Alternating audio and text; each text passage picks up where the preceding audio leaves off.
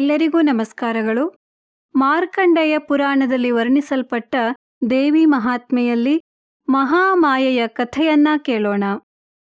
ಸುರಥ ರಾಜನು ಸುಮೇಧ ಋಷಿಗಳನ್ನು ಕುರಿತು ಮಹಾಮಾಯೆ ಎಂದು ಕರೆಯಲ್ಪಡುವ ದೇವಿ ಯಾರು, ಅವಳು ಹೇಗೆ ಜನ್ಮವೆತ್ತಿದಳು, ಅವಳ ಕಾರ್ಯಗಳೇನು ಎಂದು ಪ್ರಶ್ನಿಸಿದಾಗ ಸುಮೇಧ ಋಷಿಗಳು ಈ ರೀತಿಯಾಗಿ ಹೇಳಿದರು. ವಿಶ್ವರೂಪಿಣಿಯಾದ ದೇವಿ ನಿತ್ಯಳೆ, ಆದರೂ ದೇವತೆಗಳ ಕಾರ್ಯಸಿದ್ಧಿಗಾಗಿ ಆವಿರ್ಭಾವವನ್ನ ಹೊಂದಿದಾಗ ಅವಳನ್ನು ಹುಟ್ಟಿದಳು ಎಂದು ಲೋಕದಲ್ಲಿ ಹೇಳುತ್ತಾರೆ.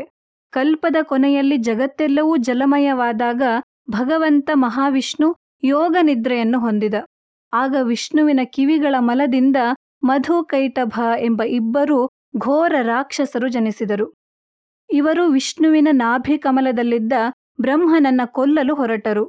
ಆಗ ಬ್ರಹ್ಮ ವಿಷ್ಣುವಿನ ಕಣ್ಣುಗಳಲ್ಲಿ ಸೇರಿಕೊಂಡಿದ್ದ ಯೋಗ ನಿದ್ರೆಯನ್ನು ಪರಿಪರಿಯಾಗಿ ಸ್ತುತಿಸಿ ಮಧುಕೈಟಭರನ್ನು ಮೋಹಗೊಳಿಸು ಹಾಗೂ ವಿಷ್ಣುವು ಯೋಗ ನಿದ್ರೆಯಿಂದ ಏಳುವಂತೆ ಮಾಡಿ ಈ ಅಸುರರನ್ನು ನಾಶ ಮಾಡಲು ಪ್ರೇರೇಪಿಸು ಎಂದು ಪ್ರಾರ್ಥಿಸಿದ.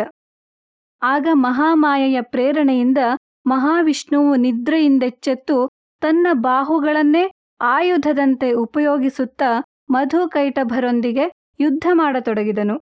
ಅತಿಯಾದ ಬಲದಿಂದ ಕೊಬ್ಬಿದ್ದ ಮಧುಕೈಟಭರು ಮಹಾಮಾಯೆಯಿಂದ ಮೋಹಗೊಳಿಸಲ್ಪಟ್ಟು ಮಹಾವಿಷ್ಣುವಿಗೆ ನಮ್ಮಿಂದ ವರವನ್ನ ಪಡೆದುಕೋ ಎಂದರು.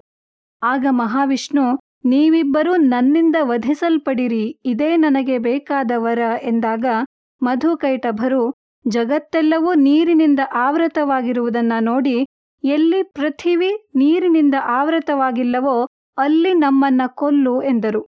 ಆಗ ಮಹಾವಿಷ್ಣು ಶಂಖಚಕ್ರ ಗದಾಧಾರಿಯಾಗಿ ತನ್ನ ತೊಡೆಯ ಮೇಲೆ ಅಸುರರ ತಲೆಯನ್ನಿಟ್ಟು ಚಕ್ರದಿಂದ ಕತ್ತರಿಸಿ ಸಂಹರಿಸಿದನು. ಹೀಗೆ ಮಹಾಮಾಯೆಯ ಕಾರಣದಿಂದ ಅಸುರರ ಸಂಹಾರವಾಯಿತು. ಧನ್ಯವಾದಗಳು.